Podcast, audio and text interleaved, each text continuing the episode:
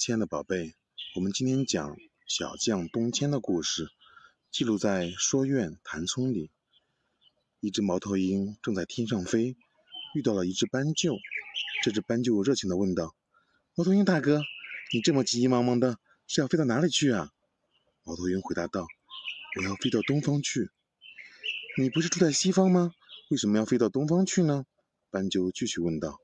“唉。”猫头鹰叹了叹口气说。西方的人都讨厌我的叫声，非要把我赶走不可。我这才想到东方去，心想换个环境也许会好一些。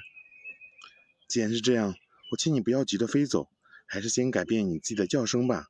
因为如果你不改变自己的叫声，即使飞到一个新地方，那个地方的人照样还会讨厌你的。”斑鸠说道。通过这个故事，我们明白什么道理呢？小可爱们想一想，如果这只猫头鹰迁到了东方，会发生什么事呢？对的，它还是会被赶走的。这是因为猫头鹰看问题没有抓住根本，不从根本上解决矛盾，遇到问题只想逃避，这样即使换了新环境，矛盾依旧会爆发出来。